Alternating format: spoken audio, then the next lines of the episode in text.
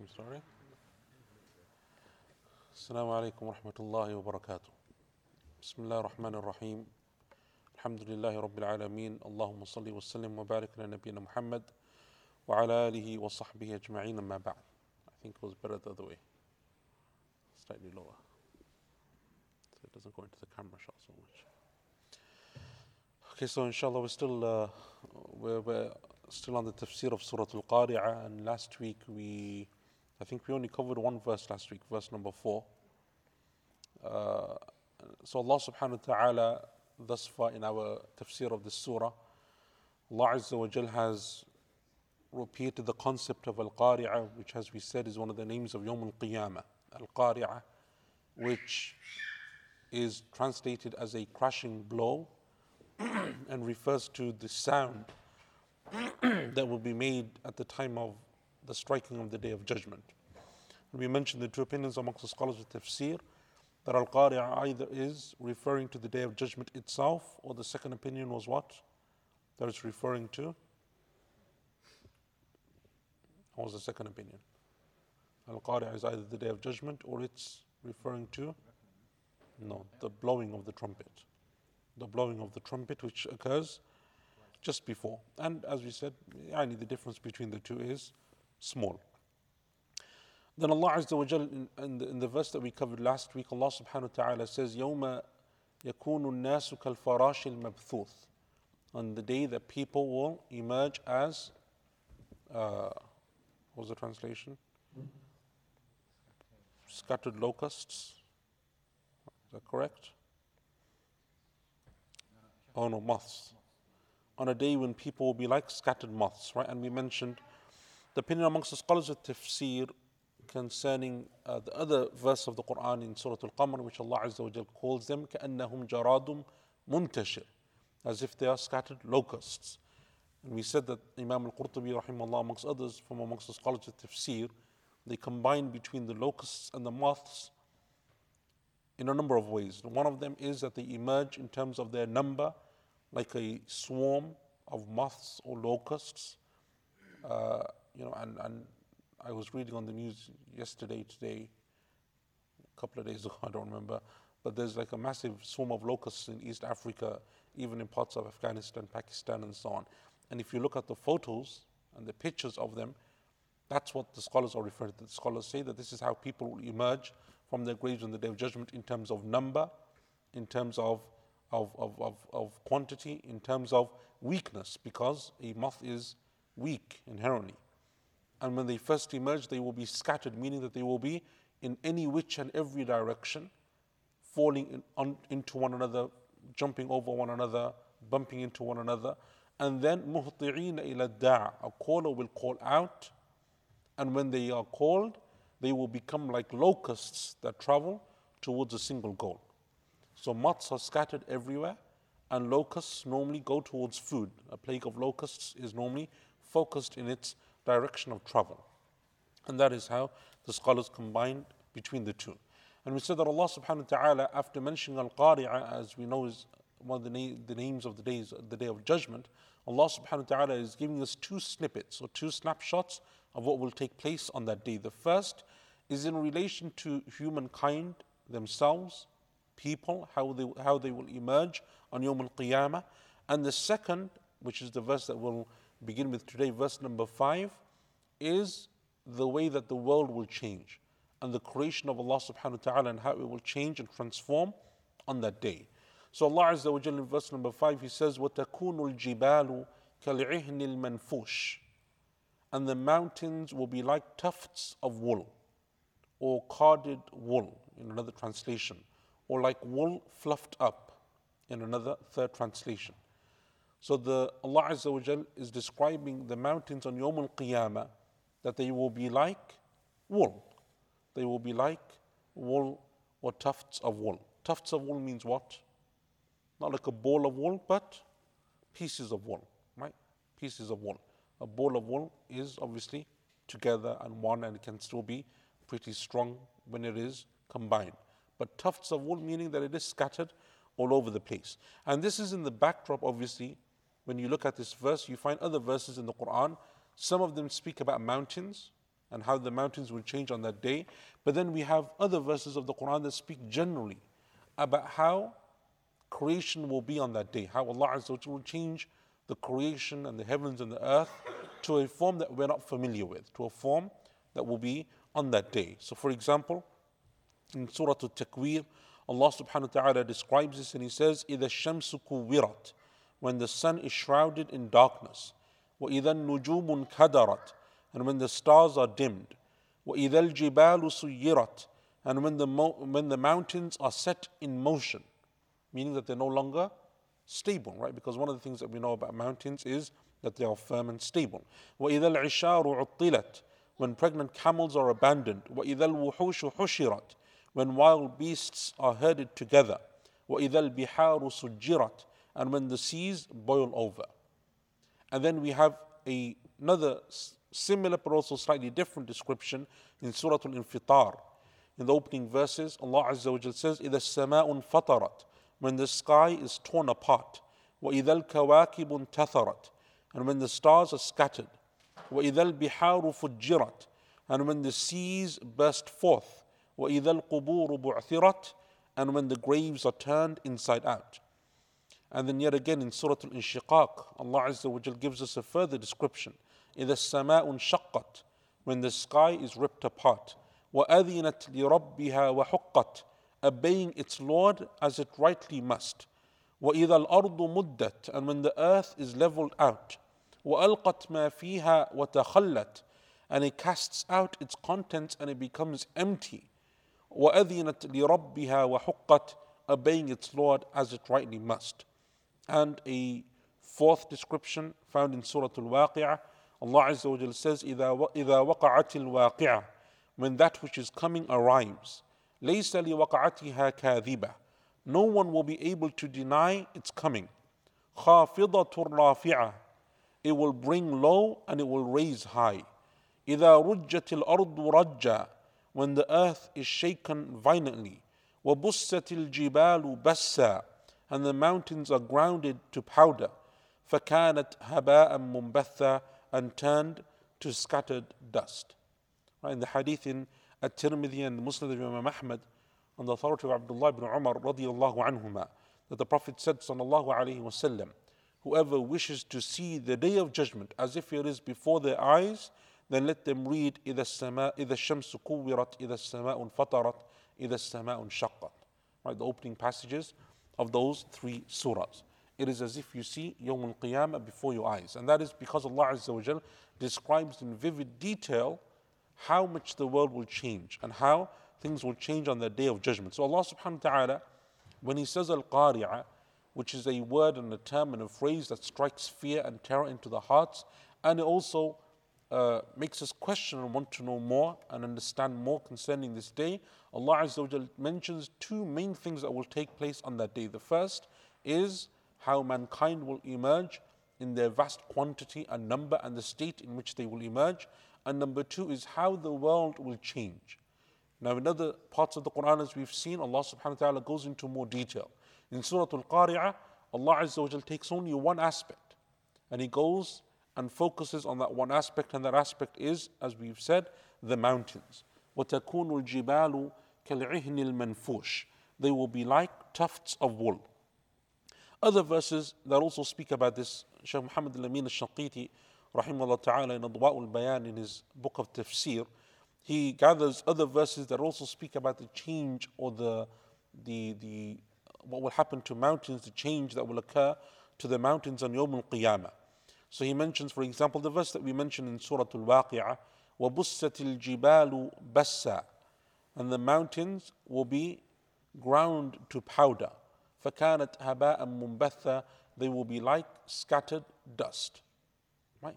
So the mountains, if we think about them, are known for what? If you were to describe a mountain, you would describe it as being strong, right, and firm, and imposing, and high and big and tall, and all of those terms that you associate with mountains and the strength of mountains and the firmness of mountains, right? And we often use it even in everyday speech. He's as strong and as firm as a mountain, because a mountain doesn't move. And Allah Azza wa Jalla, when He describes the earth, He describes as the mountains as pegs, or rawasiya fiha. They stabilize the earth. They're like pegs that Allah Azza wa Jal has placed upon the earth. Yawm Al-Qiyamah brings a change to all of that. And that same creation of Allah that we associate with its strength and firmness and power, it will turn into scattered dust. And dust is one of the most, you know, like feeble and weakest of elements. That is how it will become on Yawm Al-Qiyamah. In the other verse in Surah Al-Muzammil, Allah Azza wa Jal says, يَوْمَ تَرْجُفُ الْأَرْضُ وَالْجِبَالُ وَكَانَتِ الْجِبَالُ كَثِيبًا مَهِيلًا. On the day when the earth and the mountains will shake, the mountains will become a heap of loose sand. They will become like a heap of loose sand. And Allah Azza wa Jal says uh, in, in Surah Naba, وَسُيِّرَتِ الْجِبَالُ فَكَانَتْ سَرَابًا. And the mountains are removed and will be like a mirage, meaning that you will see them there one moment and the next moment they are scattered into dust, meaning that they no longer exist. Right? It's like a mirage. And Allah Azza wa Jal says in Surah An-Naml, وَتَرَى الْجِبَالَ تَحْسَبُهَا جَامِدَةً وَهِيَ تَمُرُّ مَرَّ السَّحَابِ.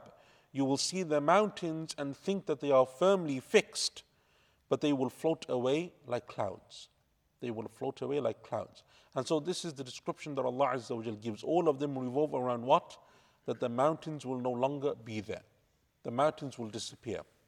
So one of the questions is, why does Allah Azza wa Jal on Yawm Al-Qiyamah take away the mountains? Why are mountains no longer there?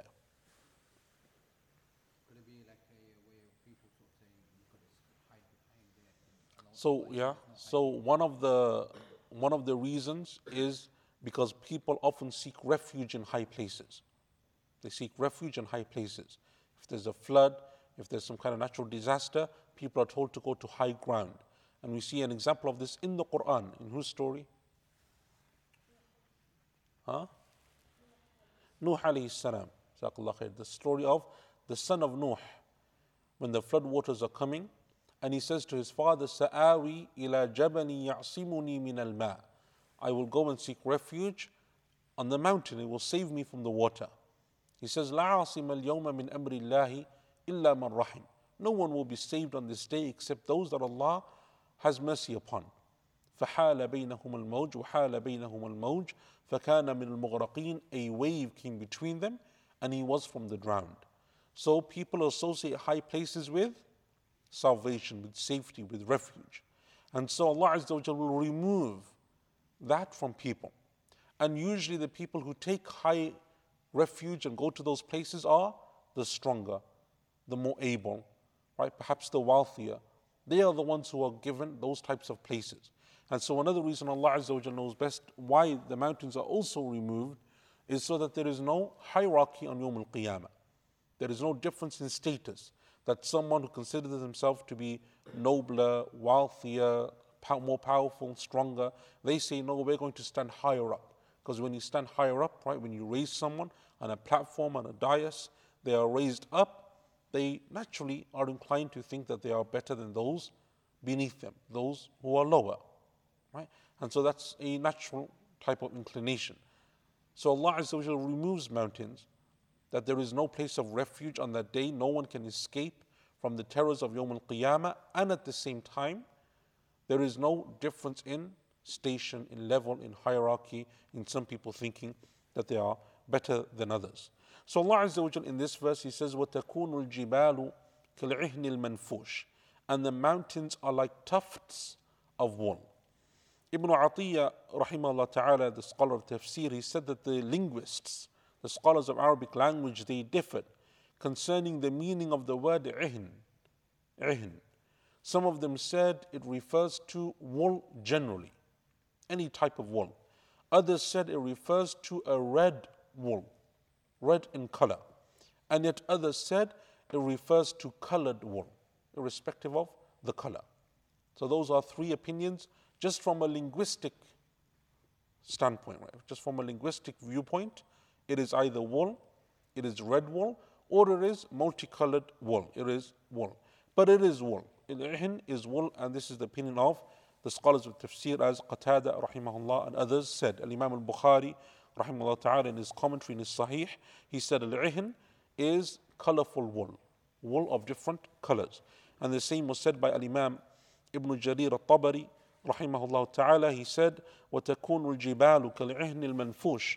Allah Azza wa Jal mentions that on that day, the mountains will become like wool that is scattered. And he said, al-ihn is different types of wool, and this is the position that we found amongst the scholars of tafsir. He said, rahimahullahu ta'ala. Ibn Ashur said, the reason why they said that it is different colored types of wool is what? Why did they say that it is different color? Why did Imam Bukhari, At-Tabari, others go to that position of it being different colored types of wool?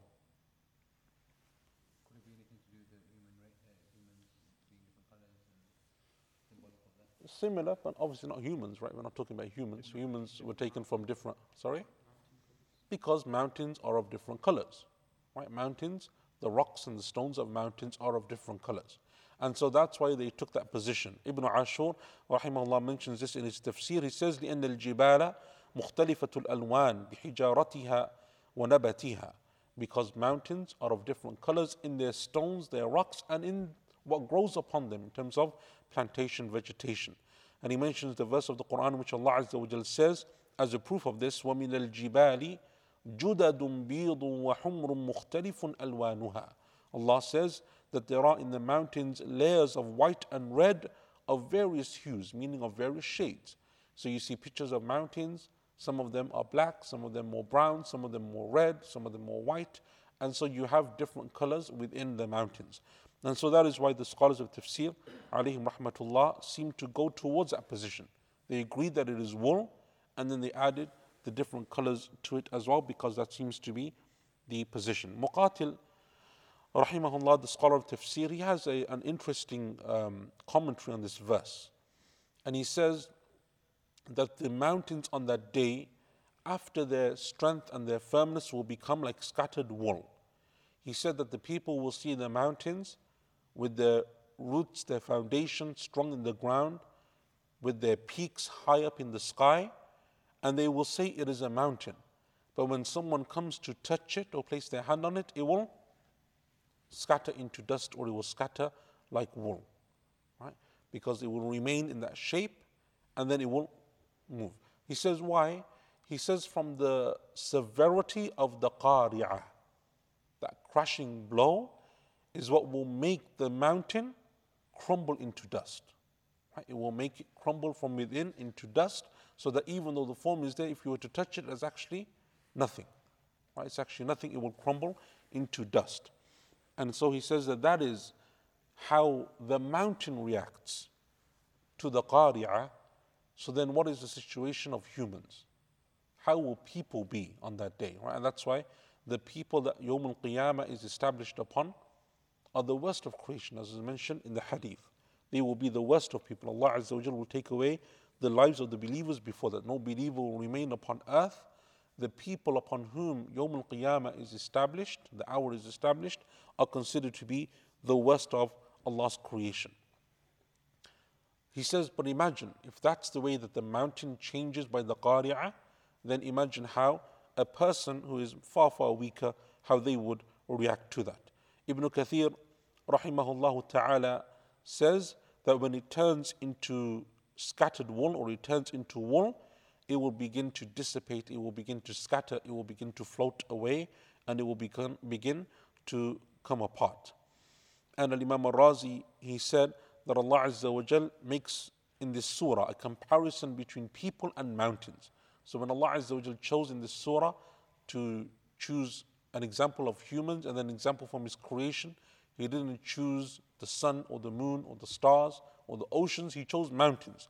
He says, so Allah Azza wa Jal is making a comparison between the two, because Allah Azza wa Jal wants us to understand the impact that the qari'ah has on the mountains, and therefore we should think as to the impact that it will have on that day upon humans, and how no one on that day, therefore, can be saved except through Allah Azza wa Jal's mercy. So this is what the scholar said concerning the verse, verse number five, وَتَكُونُ الْجِبَالُ كَالْعِهْنِ الْمَنْفُوشِ. The mountains on that day will be like tufts of wool. Allah subhanahu wa ta'ala then carries on in verse number six, and he says, فَأَمَّا مَنْ ثَقُلَتْ مَوَازِينُهُ, the one whose good deeds are heavy on the scales. The one whose good deeds are heavy on the scales. And often you find in the Quran that when Allah subhanahu wa ta'ala mentions verses concerning the Day of Judgment and its terrors and how things will change, Allah subhanahu wa ta'ala afterwards will always give either a call to action, or Allah subhanahu wa ta'ala will speak about the concept of reward and punishment. Because clearly Yawm Al-Qiyamah is the place of reward and punishment, and so therefore the reminder that we should work towards it, that we should, we should think about how we will stand on that day, our standing before Allah, our accounting before Him, which position we're in, always comes or often comes within that context. So Allah subhanahu wa ta'ala will speak about Yawm Al-Qiyamah. There will either be some call to action, some reminder of punishment or reward, or something similar in that regard. Like in this surah, where Allah Azza wa Jalla, after mentioning Al-Qari'ah, mentioning how people will be, mentioning the mountains on that day, Allah subhanahu wa ta'ala doesn't just finish the surah, because there is a call to action, there is something that we should ponder and reflect over. فَأَمَّا مَنْ ثَقُلَتْ مَوَازِينُهُ, so the one whose good deeds are heavy on that scale, on the scales. Amongst the scholars of tafsir, there are uh, two opinions. Number one is that the scales are literal. That's what's being referred to here. So when Allah Azza wa Jalla says, uh, the one whose good deeds are heavy on the scales, right? And even, um, you see, the so the translations we have, Abdul Halim, the one whose good deeds are heavy on the scales, Sahih International, then as for one whose scales are heavy, uh, Mufti Taqi Uthmani, then as for him whose scales are heavy. They're not all the same. There is a difference. What's the difference? One's literal and some are... no, no, no. Don't just waffle, huh? Your scales being heavy with good deeds and your good deeds being heavy on the scale at the same time. No, so there's a difference between then as for one whose scales are heavy. Forget the, the parenthesis. Forget the parenthesis.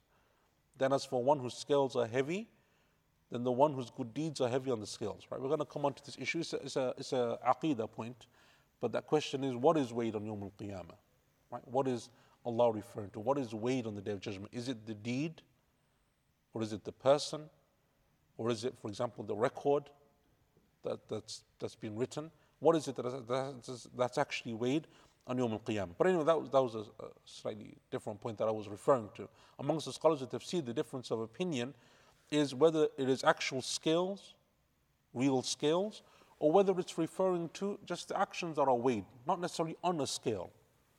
They are weighed by Allah Azza wa Jalla, but not on a scale, right? And so in Mujahid, rahimahullah ta'ala, said, Laysa mizan, it's not an actual scale. Rather, it is an example that is given in the Quran, right? That was the position of some of the early scholars of tafsir. The position of Ahlul Sunnah generally, or Jama'ah Ahlul Sunnah, and the position that they have, uh, that they have, is that it is an actual scale that Allah Azza wa Jalla will bring on that day, and there are many uh, proofs for this that we will mention from the Quran and from the Sunnah.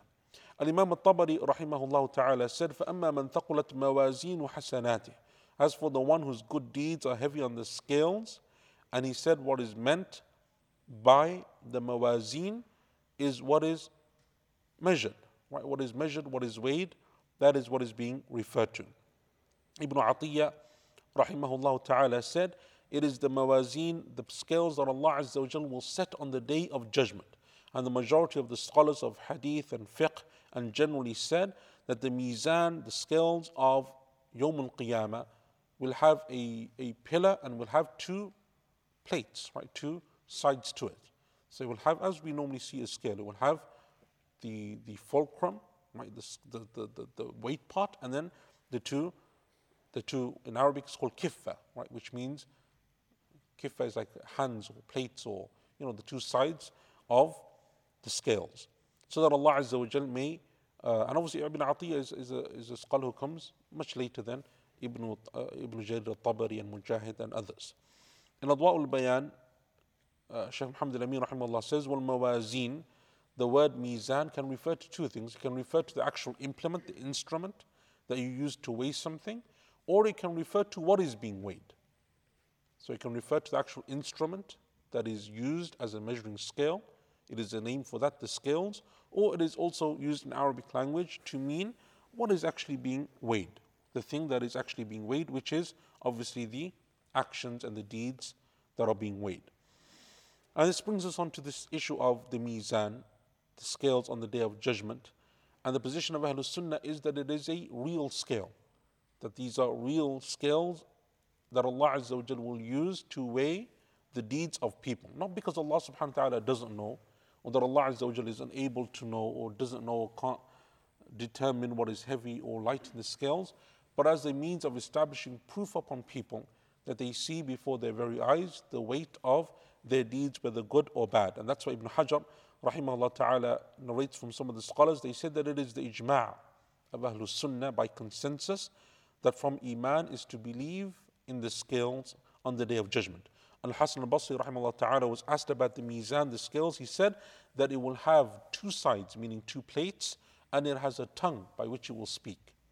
Lahu lisanun wa kiffatan. It has a tongue by which it speaks, and it has two sides. Shaykh al-Islam Ibn Taymiyyah, rahimahullah ta'ala, said, and this shows, and the general proofs of the Quran and Sunnah show, that the mizan, the scales, are different to Allah's justice. Allah is just, but Allah's justice is not the same as His scales. The scales are something that will be set and that people will see on that day, and they will be used to measure people and their, and their deeds. As Allah Azza wa Jalla mentions in this verse, فَمَنْ ثَقُلَتْ مَوَازِينُهُ أَمَّا مَنْ خَفَّتْ مَوَازِينُهُ. And as Allah Azza wa Jalla says in Surah Al-Anbiya, وَنَضَعُ الْمَوَازِينَ الْقِسْطَ لِيَوْمِ الْقِيَامَةِ. And He will place the scales of justice on the Day of Judgment. And due to the hadith of the Prophet sallallahu alaihi wasallam in Al-Bukhari and Muslim, the hadith of Abu Huraira radiyallahu anhu, كَلِمَتَانِ خَفِيفَتَانِ عَلَى اللِّسَانِ. Two statements are light upon the tongue, ثَقِيلَتَانِ فِي الْمِيزَانِ, heavy upon the scale, حَبِيبَتَانِ إِلَى الرَّحْمَانِ, beloved to Allah, to say subhanallah wa bihamdih, subhanallah al-azim. And due to the hadith of Abdullah ibn Mas'ud radiyallahu anhu, Uh, when the Prophet said sallallahu alaihi wasallam concerning his leg, that indeed it is heavier than the mountain of Uhud. Right? It is heavier in the scales than the mountain of Uhud, and due to the hadith of Bataqa, the card of La ilaha illallah, which we will mention in more detail. So the proofs of the mizan in the Quran, or the verses that speak about the mizan in the Quran, are number one, the verse in Surah Al-A'raf, verses eight and nine, when Allah Azza wa Jalla says, وَالْوَزْنُ يَوْمَئِذٍ الْحَقِّ. And the weighing on that day will be true. فَمَنْ ثَقُلَتْ مَوَازِينُهُ فَأُولَٰئِكَ هُمُ الْمُفْلِحُونَ. So whosoever scales are heavy, then they will be from the successful. وَمَنْ خَفَّتْ مَوَازِينُهُ. And whoever scales are light, فَأُولَٰئِكَ الَّذِينَ خَسِرُوا أَنفُسَهُم. Then they are those who have lost themselves, بِمَا كَانُوا بِآيَاتِنَا يَظْلِمُونَ, due to the oppression or due to the rejection of our signs and our verses. And similarly in Surah Al-Anbiya, verse number forty-seven, Allah Azza wa Jalla says, وَنَضَعُ الْمَوَازِينَ الْقِسْطَ لِيَوْمِ الْقِيَامَةِ. And we will place the scales of justice on the Day of Judgment. فَلَا تُظْلَمُ نَفْسٌ شَيْئًا. So no soul will be oppressed in any way. وَإِنْ كَانَ مِثْقَالَ حَبَّةٍ مِّنْ خَرْدَلٍ أَتَيْنَا بِهَا. And even if it is the weight of a mustard seed, we will bring it and it will be held to account. Similarly in Surah Al-Mu'minun, verses one hundred two, one hundred three, Allah Azza wa Jalla says, فَمَنْ ثَقُلَتْ مَوَازِينُهُ فَأُولَٰئِكَ هُمُ الْمُفْلِحُونَ. Whosoever scales are heavy, then they will be from the successful. وَمَنْ خَفَّتْ مَوَازِينُهُ. And whosoever scales are light, فَأُولَٰئِكَ الَّذِينَ خَسِرُوا أَنفُسَهُمْ فِي جَهَنَّمَ خَالِدُونَ. Then there are those who have lost themselves, they will be forever in the hellfire. Similarly, we have the verses here in Surah Al-Qari'ah, which we don't need to go through. But in Surah Al-Kahf, Allah subhanahu wa ta'ala says, verse one hundred five, أُولَٰئِكَ الَّذِينَ كَفَرُوا بِآيَاتِ رَبِّهِمْ وَلِقَائِهِ. They are those who disbelieved in the signs of their Lord and in His meeting. فَحَبِطَتْ أَعْمَالُهُمْ. So their actions were rendered null and void. فَلَا نُقِيمُ لَهُمْ يَوْمَ الْقِيَامَةِ وَزْنًا. So we will attach to them no weight on the Day of Judgment. And in the Sunnah we have the hadith of the Prophet sallallahu alaihi wasallam, the hadith that we mentioned in Al-Bukhari and Muslim of the two statements, subhanallah wa bihamdih, subhanallah al-azim. We also have the hadith that is uh, of Abu Malik al-Ash'ari radiyallahu anhu. The Prophet said, sallallahu alayhi wa sallam, at-tahuru shatrul iman. Purification is half of iman. Walhamdulillahi tamla'ul mizan. And to say alhamdulillah fills the scales. Wa subhanallahi walhamdulillahi tamla'u ma bayna as-samawati wal ard. And to say subhanallah and alhamdulillah, they fill what is between the heavens and the earth. And the prayer is light, and a sadaqah, charity, is a clear proof, and a sabr, patience, is illumination, and the Quran will either be a proof for you or a proof against you.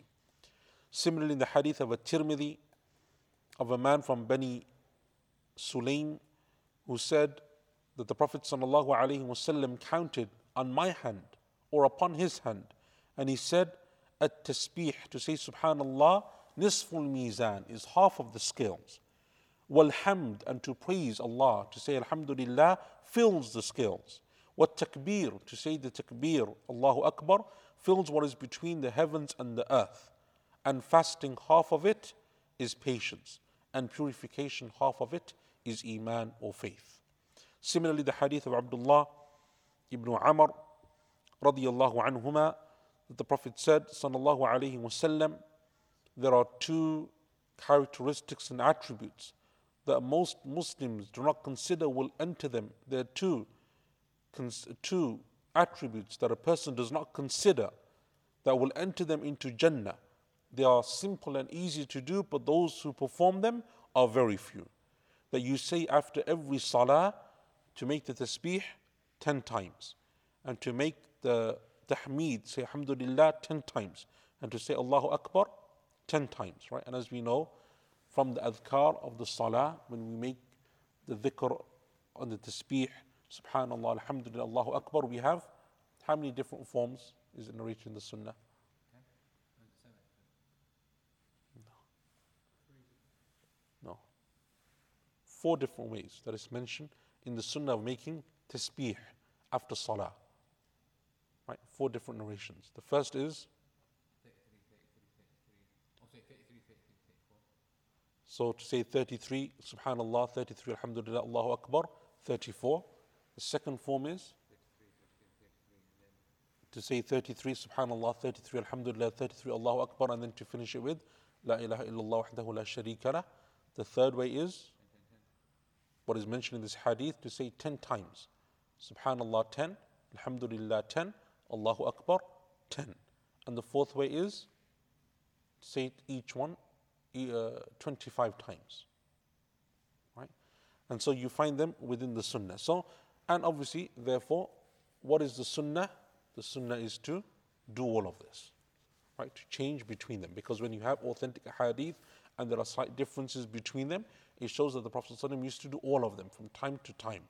And so therefore, from the sunnah is to revive the sunnah and to do this sometimes and to do that sometimes. So for example, if you're pressed for time and you don't have much time, you're at work, you're, I don't know, whatever, traveling, whatever it may be, in an airport, and you don't have much time, you don't have to do the whole thirty-three, thirty-three, do it ten times, right? ten times, ten times, ten times, and you're done, right? And so that is also from the fiqh and understanding of how to make adhkar and how to worship Allah subhanahu wa ta'ala. So, the point being here, the Prophet ﷺ said, for a person to say subhanallah ten times, alhamdulillah ten times, Allahu Akbar ten times, and then he said, I saw the Prophet ﷺ count upon my hand, and he said, to do that is to say it, if you do it after every prayer, one hundred fifty times by the tongue.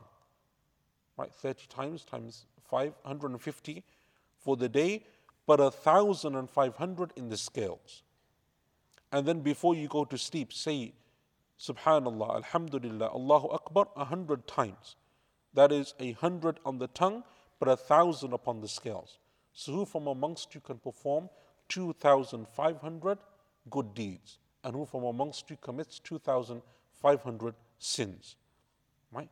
So then the, the narrator, he asks, I said, O Messenger of Allah, how come people don't do this? How come people don't consider this as a means of entering into Jannah? He said, because shaitan comes to a person in the salah, and he says to them, remember this and remember that. So when they finish, they leave before making the adhkar. Right? They leave before making the adhkar. And that's something very common today, which you will find very rare amongst previous generations, that a person, person will finish their salah and be out. That they would make the salam, sometimes even before the imam has turned around. Right? The imam hasn't even like finished and turned around and they're already out the door. You see it on Jum'ah, you see it like even in normal prayers. It's very common. It's not something that you find in the early generations of Muslims. Person comes and he busies them, and so a person, what happens? Shaitan comes, busies a person, and they leave without making the adhkar.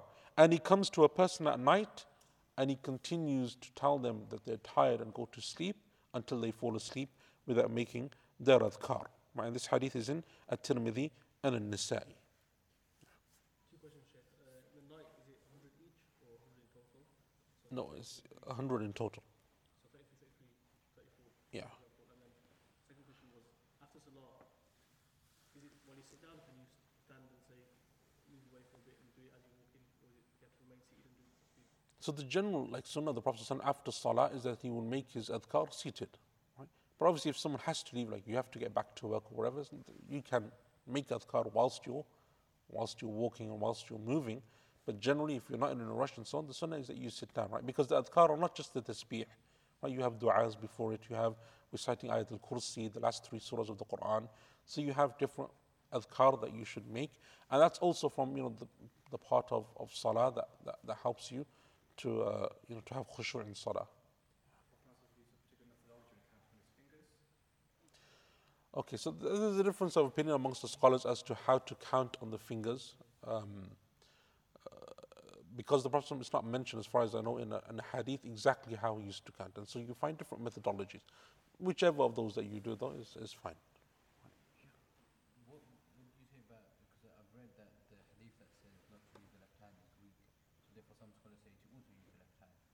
In making adhkar? Yeah. yeah, so that's the position amongst the scholars, that you make adhkar using both hands. Yeah. Another said, no, you just use the right hand.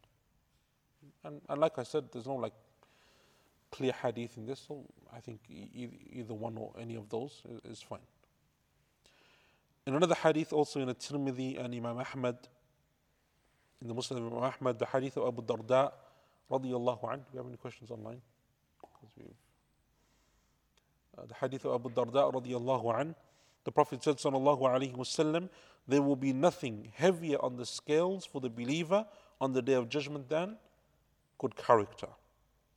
Good character. And also in the Sunan of Abi Dawood, although this hadith uh, has weakness in it, the hadith of Aisha radiyallahu anha, that the hellfire was mentioned to her, so she began to cry. So the Prophet said to her, sallallahu alayhi wasallam, why do you cry? She said, I remember the fire, so I cried. Will a person remember their family on that day, O Messenger of Allah? The Prophet sallallahu alayhi wasallam said, there will be three times, three places, where no one will remember anyone else. No person will remember any other person. When the scales are placed, until a person knows whether their scales will be heavy or light. When the record of deeds is given and they're told to take it, until they know whether their record is given to them in their right hand or their left hand or behind their back, and when the bridge is placed upon the fire of hell. And as I said, the hadith has some weakness in it, as mentioned by Ibn Hajar rahimahullah ta'ala. So the question that we had when we were looking at the translation is, what is it that's actually weighed? Right? So according to, because Allah Azza wa Jal doesn't say the deeds are weighed. He says, فَمَنْ ثَقْ فَأَمَّا مَنْ ثَقُلَتْ مَوَازِينُهُ, whoever their scales are heavy, their scales are heavy. The good deeds that you find in the translation, whether in parentheses or otherwise, is the addition of a translator. They have added that. And so amongst the scholars of Aqeedah, you find, or generally the Muslim scholars, you find three positions, right? Three positions, or maybe even four, concerning what it is that is weighed on the scales on Yawm Al-Qiyamah. The first of them is that it is the actions themselves. The actions themselves, right? And this is the opinion that was supported by Ibn Hajar rahimahullah ta'ala. And they based that upon a number of hadith. From them is the hadith that we mentioned of subhanallah wa bihamdi, subhanallah al-azim, right? Two statements, beloved to Allah, light upon the tongue, heavy upon the scales, which seems to indicate what? That it is the actual deed and action the statement itself that is weighed. Similarly, in the hadith of uh, the Prophet ﷺ, the hadith of Abu Umama radiallahu an in Sahih Muslim, when the Prophet ﷺ said, read the Quran for it will come as an intercessor for its people on the day of judgment. Read Surah Baqarah and Ali Imran, for they will come on the day of judgment as clouds or as a flock of birds, and they will give shade on the day of judgment. How is that a proof for what he's mentioning? It doesn't mention the scales. The Quran, Surah Al-Baqarah, Surah Al-Imran. Why does he bring that here? What's he trying to show? He's trying to show that deeds on the day of judgment will take a form. They will take form, right? So that's the whole thing, that Allah Azza wa Jal weighs the deeds, right? So the deeds themselves, they take form, right? And similarly, the hadith that we mentioned of Abu Darda' radiallahu an, nothing will be heavy on the day of judgment than good character, right? That's the first position. What's being weighed? The actions, the deeds themselves. The second position amongst the scholars is that it is the person that is weighed. The person will be weighed.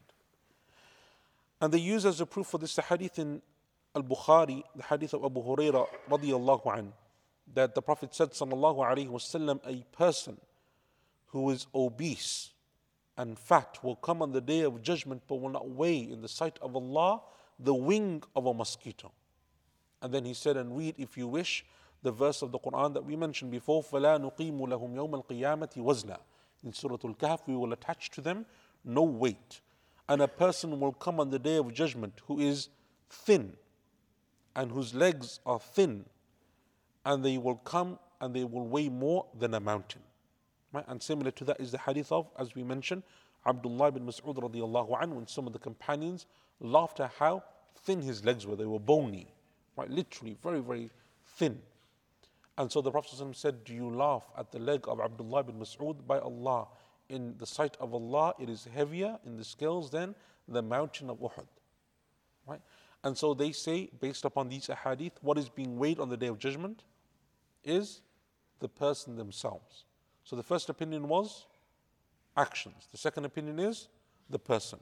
The third opinion is that it is the record of deeds. The record of deeds.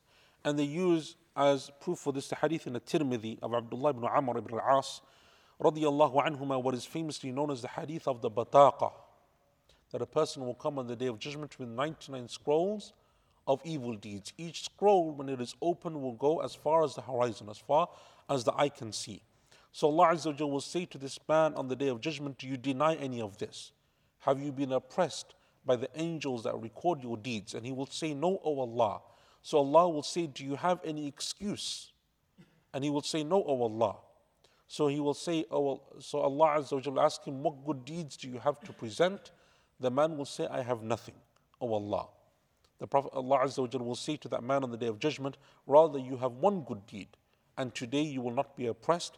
So a card will be brought out, and that's why it's known as the hadith of Bataqa, which means card, the hadith of the card, right? That's what the scholars refer to this hadith as, because a card will be brought out. Bataqa, I mean, we translate it as card, but it's like yani, a parchment will be brought out upon which it will say, La ilaha illallah, Muhammadur Rasulullah. And so Allah will say, weigh this card or weigh this parchment in relation to the ninety-nine scrolls. The man will say, Oh Allah, and what good will this card do in relation to these ninety-nine scrolls? So Allah will say, today you will not be oppressed. So the card will be placed on one side of the scale, the scrolls on the other side. Right? And that's why this hadith we use as a proof of those scholars who say that it's an actual scale, because this hadith says that they will be weighed in that manner. And then the hadith says, فَطَاشَتْ السِّجِلَّاتِ, the scrolls will fly into the air, meaning that the card will be so heavy that they will fly into the air, and the card will be heavier. For verily there is nothing heavier in the scales than the name of Allah. There is nothing heavier in the scales than the name of Allah Azza wa Jalla. And this was the position that some of the scholars like Imam Al-Qurtubi, Ibn Abdul Bar, alayhima rahmatullah, and others kind of veered towards this position, that it is the record of deeds. And there is a, you know, a very slight difference, right, between the record of deeds and the actions and the person being uh, weighed. Right? Obviously all of them essentially amount to the same thing, whether it's this or that that's being weighed, The record is the record that's being weighed. The action is action itself. The person is the person. And the strongest opinion is the fourth opinion, and that is that all three are weighed, because we have a hadith that establish all of them: actions, people, and records of deeds. And so the strongest opinion amongst, therefore, the scholars of Islam, as Al-Hafiz Al-Hakimi rahimahullah ta'ala mentioned in his work, is that the strongest position, therefore, is that all of this is weighed. So on Yawm Al-Qiyamah, Allah subhanahu wa ta'ala will weigh people, and He will weigh their actions, and He will weigh their record of deeds. And that's how we combine between the verses of the Qur'an and all of these ahadith of the Prophet sallallahu alaihi wasallam. So Allah subhanahu wa ta'ala will sometimes weigh a person, sometimes their deeds, and sometimes He will weigh their record of deeds. Right? So, any questions? Shaykh, I heard once, I, don't, I can't remember if I heard it already, but um, someone saying that the heavier the scale is, the higher it goes. Rather not like here where the heavier a thing is low, it's the heavier someone's scale is with deeds. So... Uh, question is that brother heard someone say that on Yawm Al-Qiyamah, in the scales, the heavier the scale is, it goes up, like in reverse to what we would consider it to be. Allahu A'lam. I don't, I don't know, uh, but the hadith of the Bataqa seems to indicate otherwise, right? Um, that, that it's the lighter side that goes up, as you would normally consider to be a scale, right? If it goes the other way around, then how does that? How does that work? You mean just because it's good deeds, so they're higher up? Yeah, that doesn't sound like a scholarly um, position to me. I don't know. Allahu A'lam. I've never come across that before. So with the scale and the weighing, does that also apply to the non-Muslims as well? Does the scale apply to uh, the non-Muslims as well? Because they don't believe.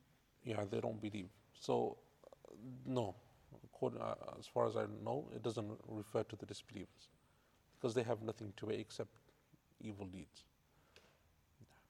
Uh, will all Muslims have to go through the process of the scales and weighing, or for example, the seventy thousand who entered Jannah without accountability, would they be?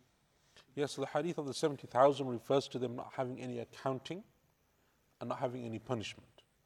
So whether they have to go through this just as a as a process, but not being held to account, Allahu A'lam, I don't know.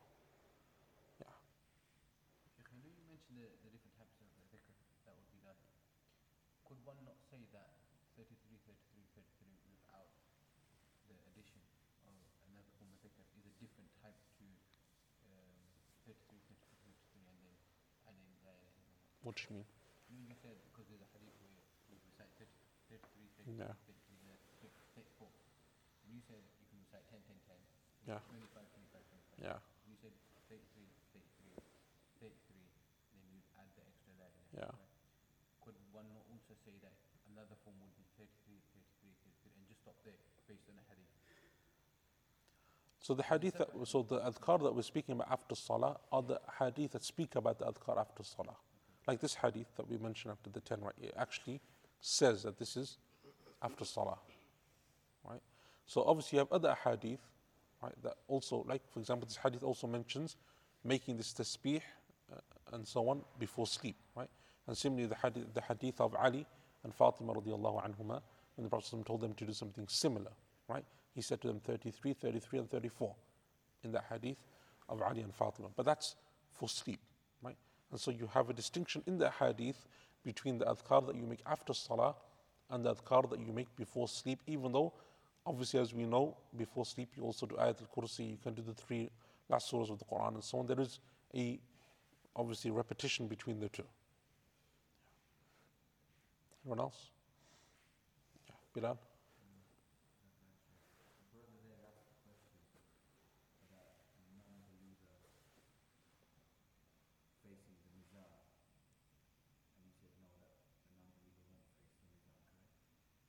As far as I remember now. Okay. So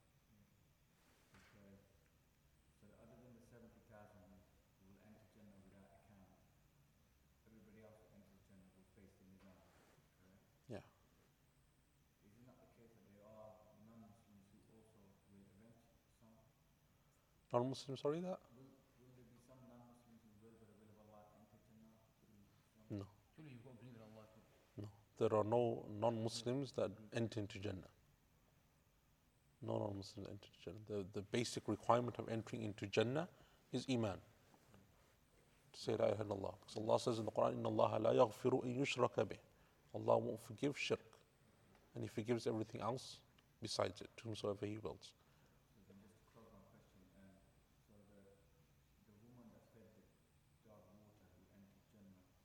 They're all believers. So any hadith that says, for example, so-and-so did a major sin and then they did something and Allah forgave them and they entered into Jannah. Like this hadith of the Bataqa, ninety-nine scrolls of evil deeds, but then he has one good deed. All of them have Iman. All of them have Iman. What about the people who the message of Islam didn't reach? That's a different issue. That's a different issue. So the issue of people who, for example, didn't hear of the message, they came between what they call Ahlul Fatra, between two different prophets. Most of the scholars of the position that they will have their own test on Yawm Al-Qiyamah. Allah will test them on the Day of Judgment, and those people who pass that test of Iman will enter into Jannah, and those who don't will go into the fire. And likewise, the one, for example, who in this world didn't have their, their mental faculties about them, someone who's deaf, dumb and blind, had no way of understanding and receiving the message. All of those people are in a separate category. They will have their own test on Yawm Al-Qiyamah, and then depending on that, they enter or they don't. For those people, as far as I know, there is. Um, I know that there's a debate amongst the scholars concerning children of non-Muslims. So children.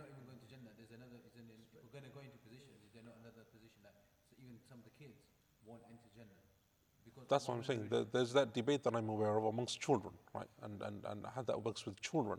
But in terms of adults, Allah alam, I don't know. If there's a position in, in amongst classical scholars that say that they just enter into Jannah without any type of form of of accounting or any type of test, that just because they came at a time when there was nothing there, that they automatically enter into Jannah, Allah alam. I don't know.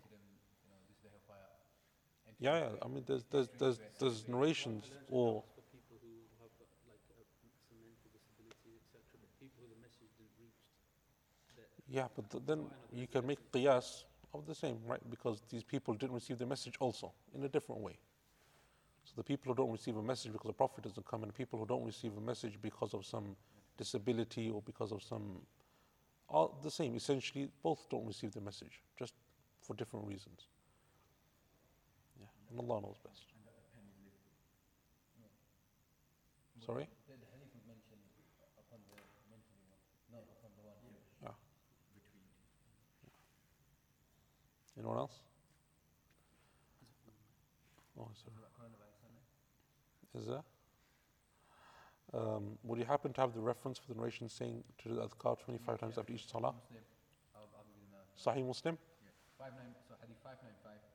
Read the hadith, read the hadith. You have the hadith? Yeah, yeah, yeah read it. Yeah, read it. For memory, will be snatched? Just read the hadith. I read it all so five ninety-four. Hadith in Sahih Muslim, five ninety-four. No, no. It starts with five ninety-five. five ninety-five. Just for the online note. five ninety-five, thirty-three, thirty-three, thirty-three. five ninety-six, thirty-three, thirty-three, thirty-four. five ninety-seven is the one I was asking about. thirty-three, thirty-three, thirty-three, and then the one added on to make it one hundred. Yeah. There are two separate hadith. Uh, then you've got ten, ten, ten, yeah, which is in uh, Sahih Bukhari, six thousand three hundred twenty-nine. Yeah. Uh, then you've got twenty-five, twenty-five, twenty-five, which is in uh, Imam Al-Nasai, one three five one. Okay, no, she's just asking about the twenty-five one when you... you right, come. So, yeah, I read, I read that out to you. That's in Nasai? No, no. Okay, so the hadith that says twenty-five, twenty-five, twenty-five is in Sunnah. So do you have the hadith, the actual hadith itself? No, no, it's okay. All right. No, Jazakallah khair. So it's in Sunnah Nasai. I thought you actually had the hadith. Okay, what is the opinion of using a tasbih, the ones you find in some mosques hanging? Depends if we got one. We got one. Uh, some scholars don't like it. They dislike it because they say that it's not something which... You'll find amongst the early scholars any narration from the Prophet, some of the companions, the early scholars. Other scholars said, if, look, if someone needs it, someone's old, someone has problems counting, someone finds it difficult to keep track, uh, you know, Shaykh Muhammad al Amin, for example, has that position, then it's okay. As long as they don't believe that it's part of the Sunnah. That's not a, something that's from Islam, it's not part of the Sunnah, you don't get extra reward by using it.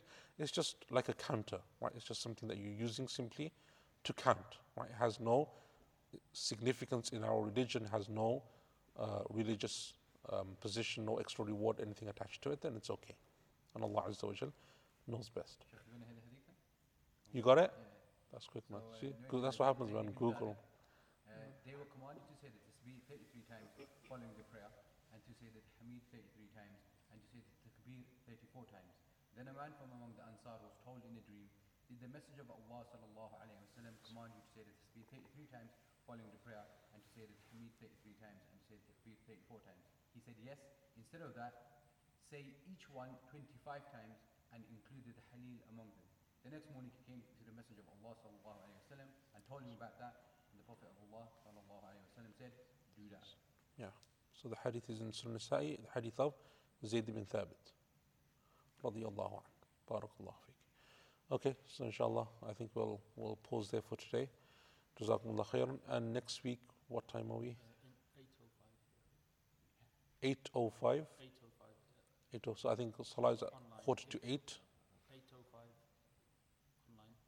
Yeah, eight oh five we start the class, and Isha is seven forty-five. So inshallah next week, five past eight, inshallah. Barakallahu feekum, wa sallam bin Muhammad wa ala alihi wa sahbihi.